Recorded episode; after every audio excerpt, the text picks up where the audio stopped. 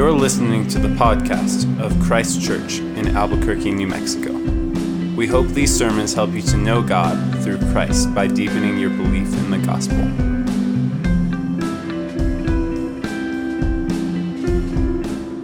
Uh, tonight's reading comes from Exodus 25, verses 1 through 9. The Lord said to Moses, Speak to the people of Israel that they take for me a contribution. From every man whose heart moves him, you shall receive the contribution for me. And this is the contribution that you shall receive from them gold, silver, and bronze, blue and purple and scarlet yarns, and fine twine linen, goat's hair tanned, ram skins, goat skins, acacia wood, oil for the lamps, spices for the anointing oil, and for the fragrant incense onyx stones and stones for setting, for the ephod and for the breastplate. And let them make me a sanctuary, that I may dwell in their midst, exactly as I show you concerning the pattern of the tabernacle and of all its furniture, so you shall make it. This is the word of the Lord.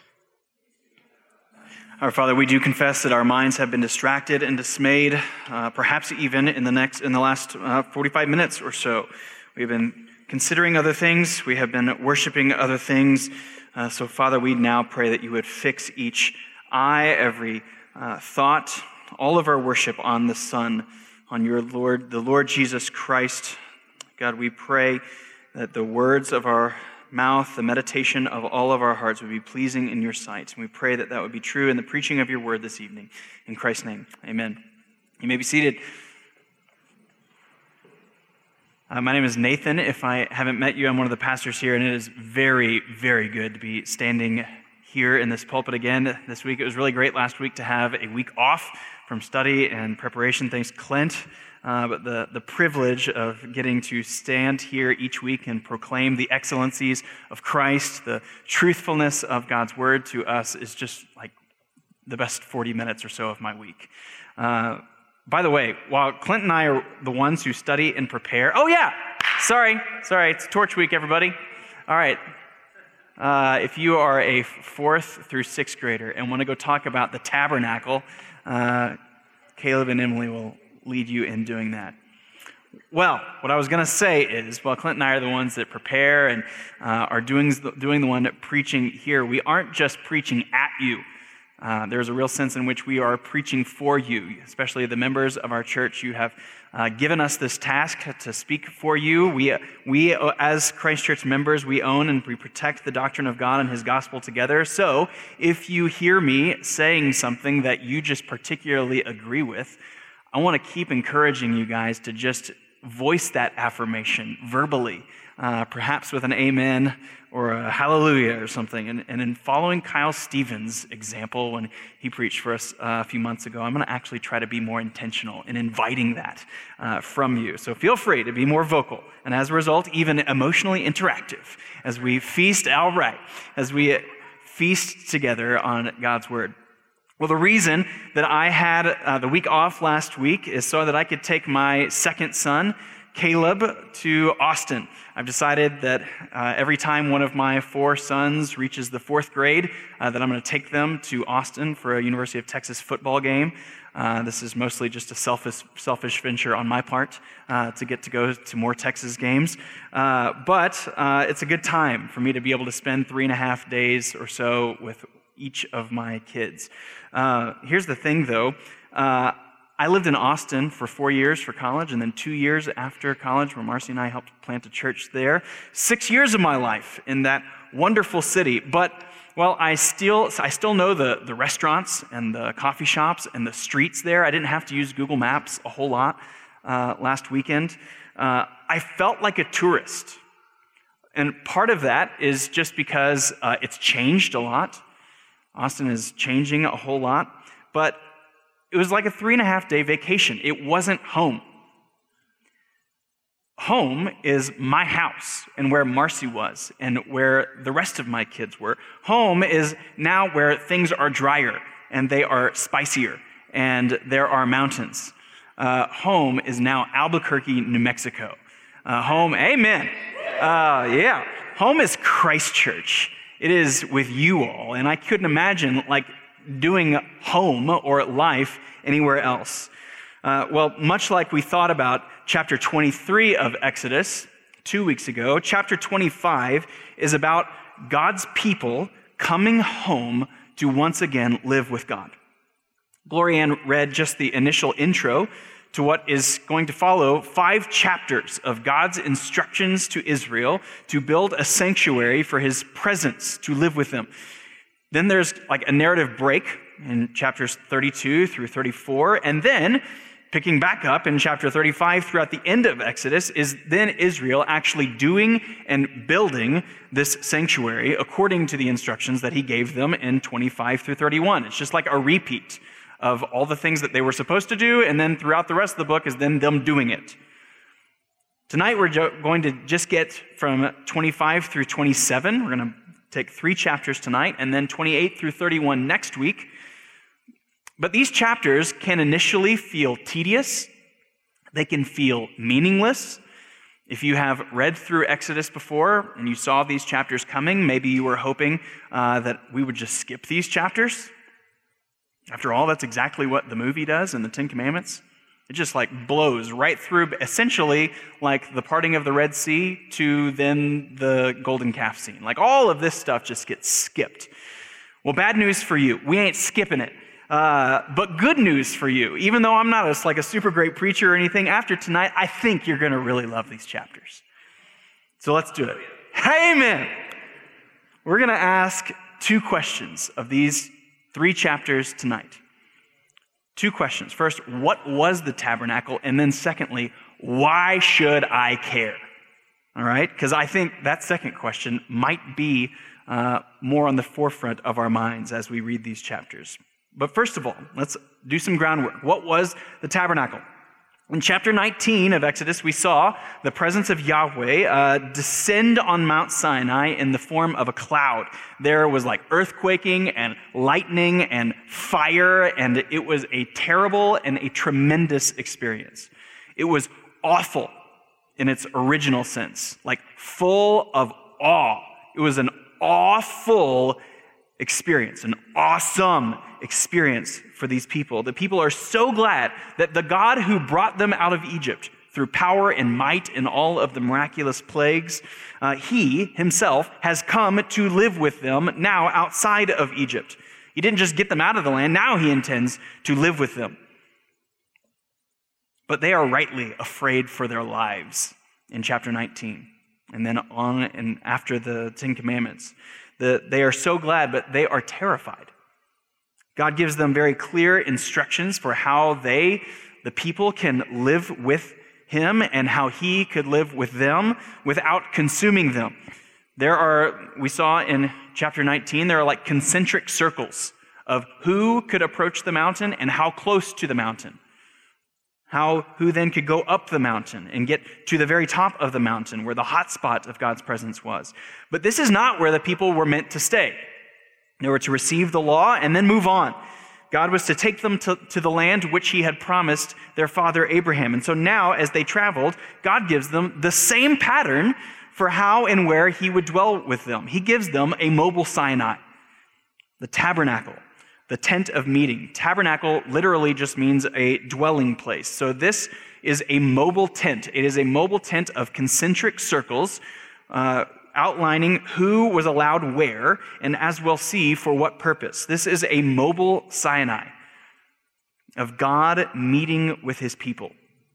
So, in what Glorianne read, the first nine verses of chapter 25, Moses takes up a contribution for a whole lot of stuff to make this tabernacle and then to make the furniture and all the trappings and all the things that is going to go inside the tabernacle. And immediately, before there are any instructions, the people contribute gold and onyx and other precious stones. And this kind of language is the exact same language that we read about in Genesis 2:12. Gold and onyx and precious stones. Just like in Exodus 23, the author is giving us a hint right off the bat, right right as we're beginning this whole tabernacle scene, that this is Garden of Eden stuff. Along with lots of other creation themes throughout the rest of Exodus, next week we'll see that after all of the instructions for the tabernacle, what, what, what, what finishes it off? In, verse in chapter 31, the last thing that they are to do is to remember the Sabbath. They are to uh, remember the Sabbath and rest from this work of creating this tabernacle, just as God did in the first creation week. So, just like Clint mentioned last week, it appears that there are lots of themes of recreation going on here. There are very specific instructions, very specific dimensions given, which can feel tedious to our modern ears. They can feel and seem arbitrary and unnecessary, but God is bringing order, very structured order, to a life and a world of chaos which surrounds his people.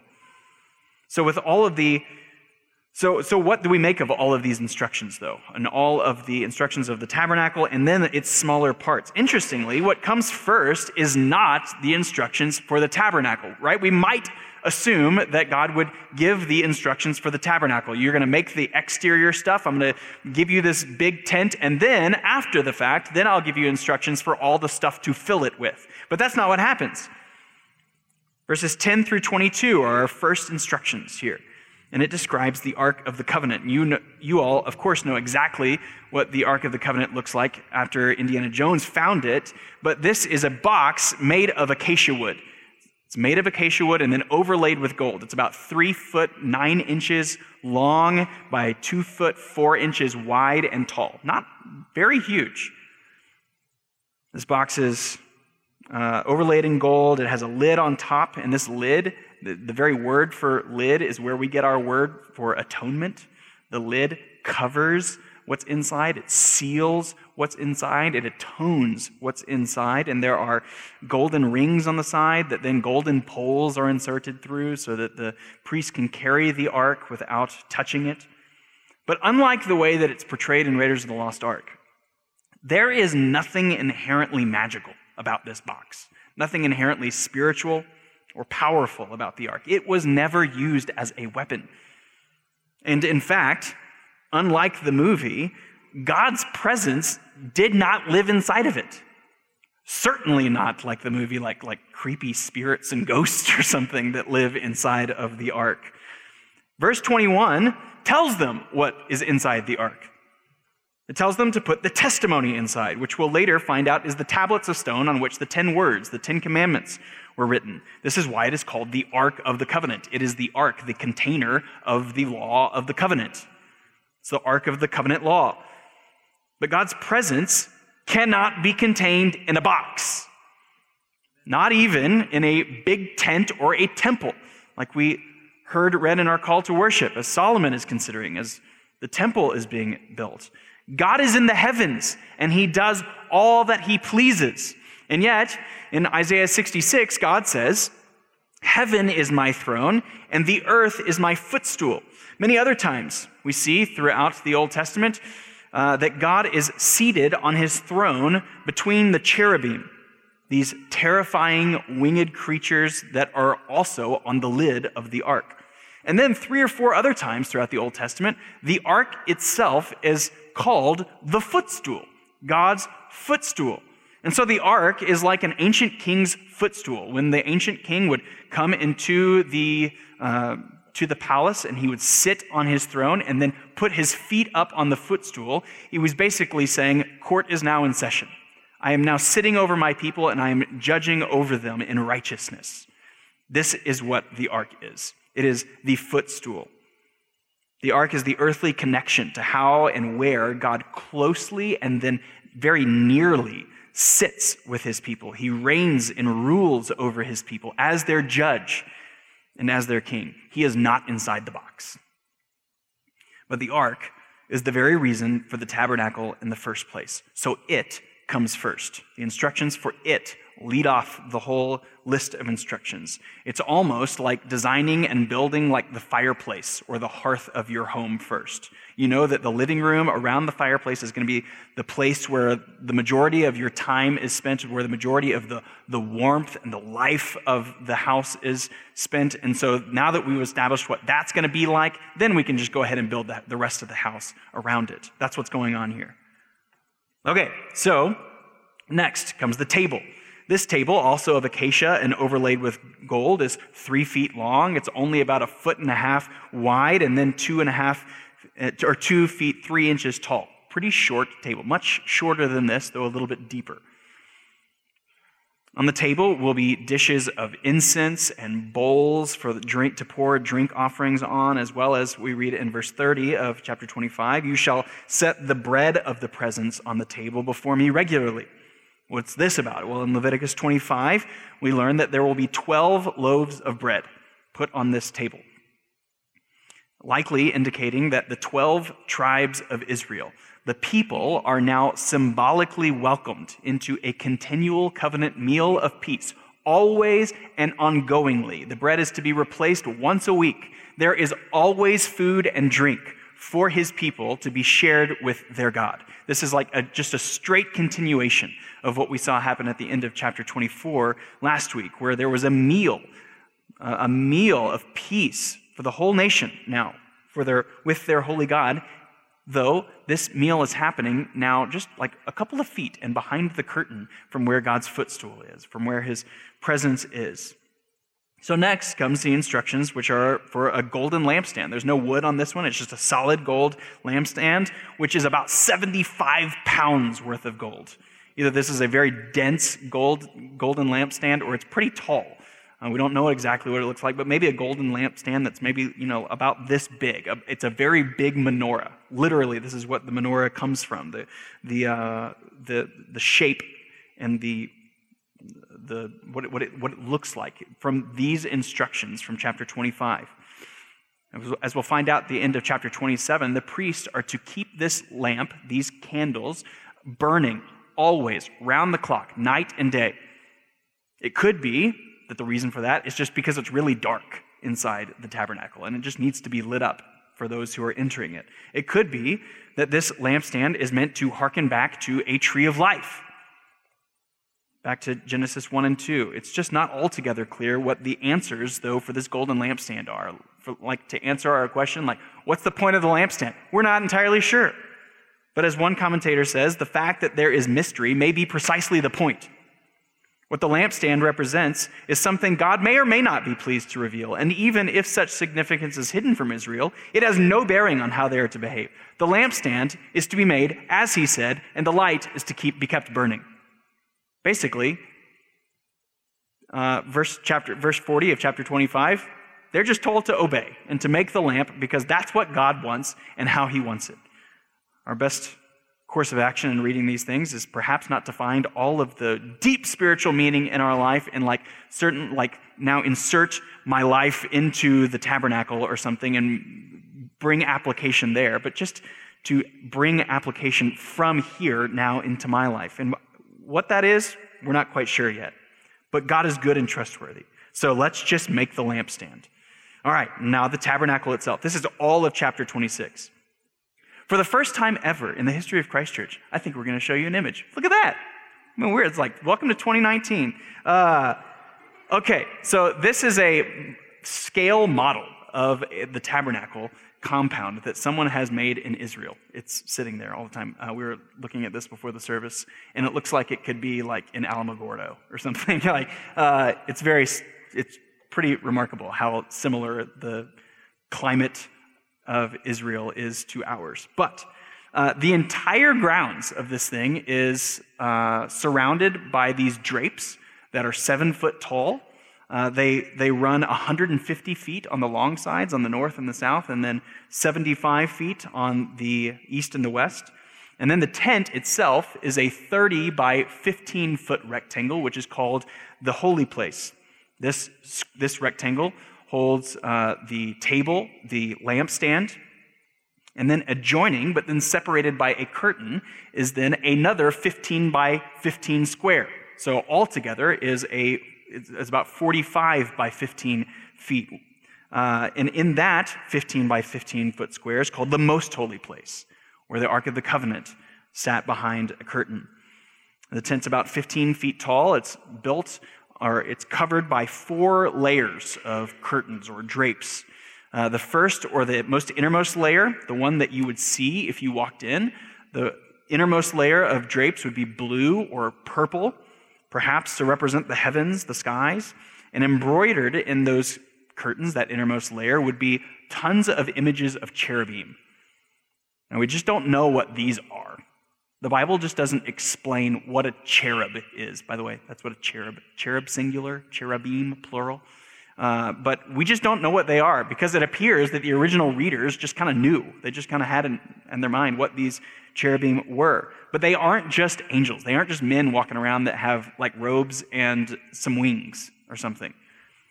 They are the heavenly guardians. In fact, the very first time that we read of the cherubim is where? Where's the first time in the Bible that we read or uh, hear of cherubim. It's in Genesis 3, right? The, the people, after they have rebelled against God and he has driven them from his presence away to the east, he puts cherubim to guard the tree of life, that they may not eat of it any longer. And so, as you enter the tent, you are immediately meant to imagine yourself now walking into Eden. You are walking into the place where God dwells with his people. And outside that innermost layer of blue and purple would be a layer of goat skin. Who knows? Perhaps signifying the kinds of skin that Adam or Adam and Eve were clothed by God with. Uh, or who knows? It could just be because goat skin is just really durable and tough. We don't have to necessarily uh, draw spiritual meaning from that, but outside of that, the third layer was then ram's skin that was dyed red perhaps representing the blood sacrifices of Exodus 24 that we thought through last week, that God has covered his people in a blood covenant and atoned them in that way. And then on the outside, the fourth layer is some animal skin, uh, which is meant to protect the whole thing from the elements. Okay? So the colors, as you approach this thing, as you approach this thing, the, the color's really bad on this screen right now.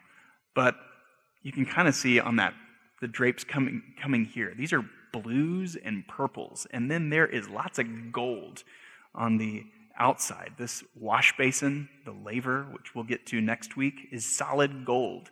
The, this, the altar, solid gold. It is magnificent as you enter into out from outside of these outer drapes. These blues, purples, reds, the shimmering golds, the the hard angles, the hard right angles, the precise measurements, all of this is meant to not only lift the eyes, but it is meant to lift the imagination of these Israelites to the beauty of God, even affirming the goodness of the Genesis 1 and 2 created world. All of this stuff is just made by stuff, right? It's just made from wood and gold and cloth and linen. It's stuff that's created by God in the world. What God has created is good. And now, uh, God is recreating them once again, now in order to dwell with his people.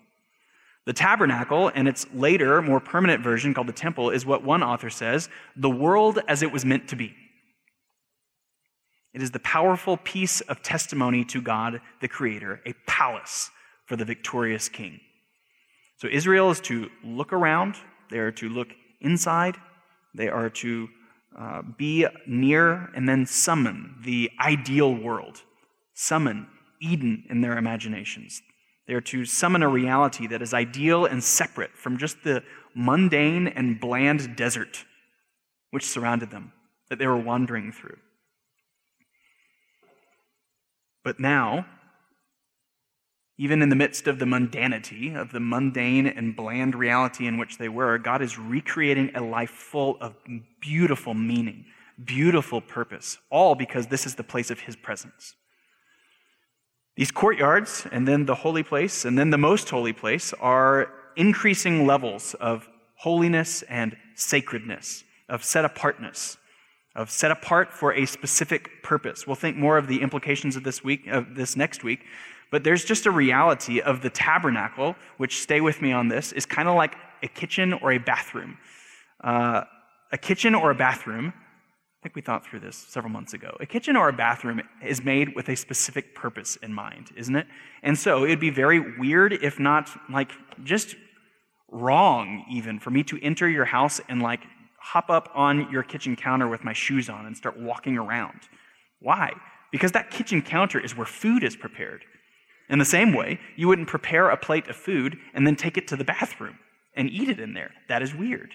That room has a specific purpose, which food should not mix with. Even though that is also the room where you brush your teeth. Don't think about that too much. But uh, this is the place that God has set apart, has made holy, has made sacred. He has set it apart for a purpose to dwell, to live with his people. And so, purity is uh, demanded. People don't just walk into this tabernacle. There, is, there are rules, there are purity. You don't just walk around on someone's kitchen counter. There are norms. Now, one more element here that gets instruction in chapter 27 is the bronze altar. It's a seven and a half foot square, it's four and a half feet tall. It also is overlaid with gold. And as you walk through the outer curtains, you can't see the edge of this, but you'd walk through kind of through the curtains, and then immediately, what dominates your vision and perhaps your imagination is this altar. You can see the tabernacle behind it, but this is the thing that is just hits you right in your face. If you are walking into Eden, you are reminded of the daily promise that on the day that you eat of it, you shall surely die. Every day that each human chooses to listen to themselves rather than to listen to the wisdom of God, chooses to advance his or her kingdom over and against the kingdom of God, well, death awaits. And an Israelite immediately is reminded that he or she deserves to die. But God has instituted a sacrificial system in which an animal dies in the place of the people and receives their just punishment so that there might be forgiveness of sins, that there might be peaceful dwelling with God. This entire scene dominates the outer court so that through the sacrificial shedding of blood, then the priests then might enter the holy place. And then once a year, the high priest on the Day of Atonement, Yom Kippur, can enter the most holy place and uh, make further sacrifice. On this day, the high priest would even sprinkle the Ark of the Covenant itself with blood, the footstool of God, the very throne of his victory now covered in blood, so that the people might be made right and find forgiveness of sin. All right, I, I can't take it any longer. I can no longer speak in riddles. If that's what the tabernacle is, then why should I care? Why should we care about any of this in Exodus 25 through 31? Well, it would do us very well to not lose our sense of the awfulness of God. An encounter with the living God actually ought to fill us with dread. I recently read Annie Dillard, who a few decades ago said this On the whole, I do not find Christians outside of the catacombs sufficiently sensible of conditions. She's saying those who are not amongst the dead aren't aware of conditions. Does anyone have the foggiest idea what sort of power we so blithely invoke? Or, as I suspect, does no one believe a word of it? The churches are children playing on the floor with their chemistry sets, mixing up a batch of TNT to kill a Sunday morning. It is madness to wear ladies' straw hats and velvet hats to church. We should all be wearing crash helmets. Ushers should issue life preservers and signal flares. They should lash us to our pews. I think she's right. When I, when I was looking at, when I was looking, I knew that the, the picture that we saw earlier, I knew that existed somewhere, so I started uh, Googling it. And when I was Googling it this week, I found a YouTube video uh, that was like a uh, someone who was walking through with a camera uh, and like giving a video tour of the whole thing. It's like a 20 minute YouTube video. And I was sitting in Starbucks on a Thursday afternoon, last Thursday, uh, watching this video on my computer, and I started feeling like I don't know if I should be watching this. like, not just like somebody might see me watching this and that's weird, uh, but like I, I, I don't know that I should be watching this alone in an office somewhere. It just didn't feel right. Like the when the when the person who is doing the video like walks into the holy place, like my I felt my pulse begin to raise. I'm like looking around at the table and the lampstand, And then I'm like, I'm thinking, I hope the person doing this video like turns around and walks out. But then sure enough, it keeps walking like towards the curtain. I'm like, I, I literally paused it and I was like, should I close the window? this feels almost blasphemous. I was thinking of Annie Dillard. Do we, do I have any, the foggiest idea of the power that I'm so blithely perhaps invoking here? My heart, even though it was like beating almost out of control, knew that uh, God's presence, his footstool, no longer resides in the ark. When I watched Raiders of the Lost Ark with my kids, we had a conversation. Does God's, even if they were to find the ark, is it now a dangerous thing? No, no, it's not. Not any longer. I knew that this thing was a model. Uh, it's like a 2019 version of the tabernacle. And even then, I am watching this in 2019 on a computer. So even if this was the real tabernacle or something, like, I don't know if I'd die or not, but it felt weird, almost blasphemous. I wasn't wearing a crash helmet.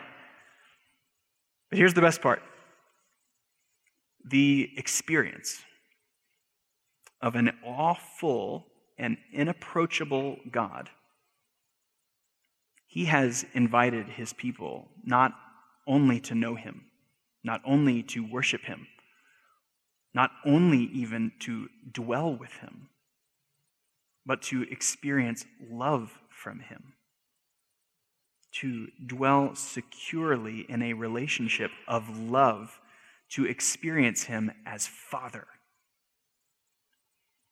The New Testament writers thought and wrote a lot about the tabernacle. In fact, one of the deepest reflections is actually not all that clear in our English Bibles. In John 1, the Gospel of John, John is setting up his gospel with a prologue that is just jam packed with huge theology. And he says this in the first three verses. He says, In the beginning was the Word, and the Word was with God, and the Word was God. He was in the beginning with God. All things were made through him, and without him was not anything made that was made. There's so much incredible stuff here. We don't have time. If you want to go back and think through some of these verses, uh, we preached through John, and you can find a sermon from September of 2017 if you want to think and understand more on that. But then he goes on to say, and I don't think we have this next verse. In verse 14, John says, And the Word became flesh, and he dwelt among us, and we have seen his glory. Now, what we miss in our English Bibles is that John literally says, In the Word became flesh, and he tabernacled among us. God Himself takes on humanity and He becomes the tabernacle. The tabernacle was meant to be mobile and move with the people, but this just like takes it to a whole new level, doesn't it? Like Jesus becomes this walking, talking, teaching, healing tabernacle. This giant tent compound, like walking around Judea. Unbelievable. And he encompasses all of it, not just like a tent, all of it. He encompasses the altar, the basin, the lampstand, the table of the showbread. He says, I am the bread of life. I am the light of the world, he says. He offers water that will cleanse and satisfy. He offers himself as a bloody and sacrificial substitute. And the throne of his victory, in which he is lifted up and coronated as king of the world is the same place which gets covered with blood. Why? Well, for the same reason for the people in this day that the people may be, may be made right and find forgiveness of sins and dwell with their God. Amen? This is good news. And I don't think we perhaps get the real goodness, the just universe exploding grandeur of the good news unless we first understand this, in which we first understand one does not just walk into the tabernacle and live to tell about it. One needs a crash helmet to live with this God. And yet, through the cross of Christ, he has brought us near. Adam and Eve walked with God in the cool of the morning, and then they reject him and they are pushed out. They are exiled away to the east. Well, it takes a careful reader, but in Exodus 27, verses 9 through 15, uh, God is giving the people the instructions for how they are to, each time they set up. It was uh, interesting that we watched the video that we watched tonight of how these people live mobily in tents that can be taken down and reconstructed. This is exactly what Israel does. And each time they reconstruct the tent, they are not to just uh, pick a place and just haphazardly start building it. They are to orient it the same every single time. One direction facing north and south and east and west. I'll give you one guess. Which direction, if you were to hazard a guess, do you think the opening of the tent is oriented toward? It's oriented toward the east every single time. Are to this is amazing. Uh, it is the open, the open way to the tent, the open way to where God is welcoming and beckoning exiled sinners to Himself is to the east. He has exiled them away from His presence, and then He is welcoming them, urging them, beckoning them to Himself. It was that way millennia ago with Israel, and it is today with you and me. God is welcoming sinners home to know Him, to trust Him. There is food on the table, and the light is literally on 24 hours a day, waiting for His children. Maybe my favorite moment in any piece of literature is when Jewel the unicorn, at the end of the last battle of the last book of the Chronicles of Narnia, he says this. He says he's stamping and like braying, and he can barely get out any words, but he says, I have come home at last. This is my real country. I belong here. This is the land I have been looking for all my life, though I never knew it until now. Knowing and dwelling with God, your Maker, is the home that you have been looking for your whole life you may just not have realized it until this moment. You may not even realize it today. And if that's the case, we are praying for you that you would know and experience and believe what Augustine said many thousands of years ago that God has made our heart restless until it finds its rest in Him, until it finds home in Him, in the peace and joy and security of life with a good and faithful Father. The tabernacle is urging us to leave the world out there, of fighting for meaning and security, and instead living in meaning and security with God through Christ by the power of the Spirit. Come to know and come to worship Yahweh, the triune God, who now fills us, his new tabernacle, his new temple which he is building us all up into as his church. And this is exactly what 14 members are going to be doing this evening. Not all of them are here, but we have, we have affirmed 14 new members on Friday night at our member meeting. And they are saying that I do not want to be an isolated, useless brick, but I want to be built up into the very temple of God his church. I want to be a useful part. And together as his new temple, then God fills his church with his Holy Spirit. It's no accident that the same fire that came down on Mount Sinai is exactly what is hovering above every Christian's head in Acts 2, that then comes inside and dwells in them. Not in a tent, not in a temple, but in his people, the very presence of God now living within us to guide us to energize us, to comfort us, to encourage us, to convict us, to shepherd us into greater godliness, so that we might be little mobile temples, that we might be little tabernacles. You thought it was weird with Jesus, but this is exactly what he has done with you as well.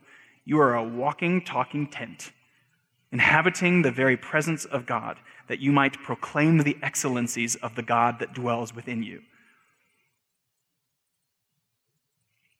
Because of the cross of Christ, when he defiantly pronounced his victory over sin and death, saying, It is finished, the curtain separating sinful humans from a sinless God was torn from top to bottom.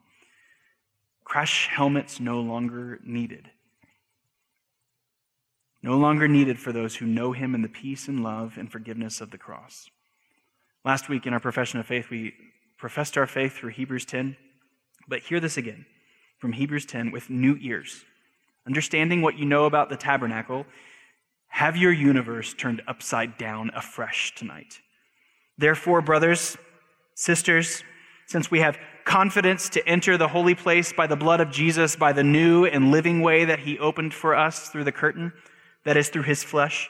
And since we have a great priest over the house of God, let us draw near with a true heart in full assurance of faith, with our hearts sprinkled clean from an evil conscience and our bodies washed with pure water.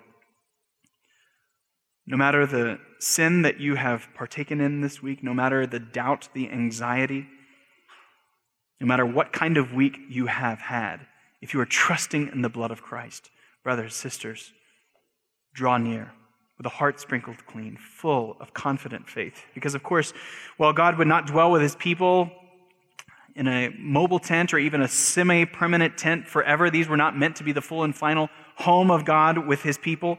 Uh, it is to the, the future home that we look, the home to which we hope, in which there is a new temple descending from heaven, a symbolic showing of God's presence fully and finally dwelling with his people forever in recreation. And this is our hope. The hope in which Jewel the unicorn, at the end of the whole story, urges his fellow Narnians, almost seemingly to follow him into the tabernacle, into the home of warmth which God has created to live with us, his children. And he says, Narnians, come further up and further in.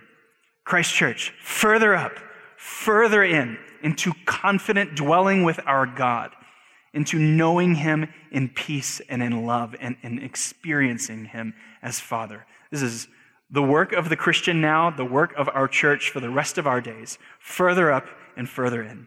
Let's pray that it might be so. Oh God, we pray that we might behold your glory, that we might understand you to be an awful God, full, filling us with awe, that you are terrifying in glory and in radiant holiness.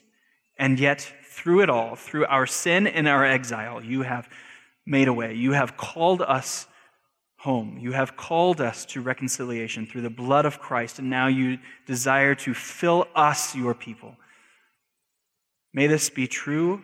We pray that it might be true of some who have not been filled by the Spirit, who have not received reconciliation through the blood of Christ. We pray that you would do so, that you would bring new life, that you would create life where there is death.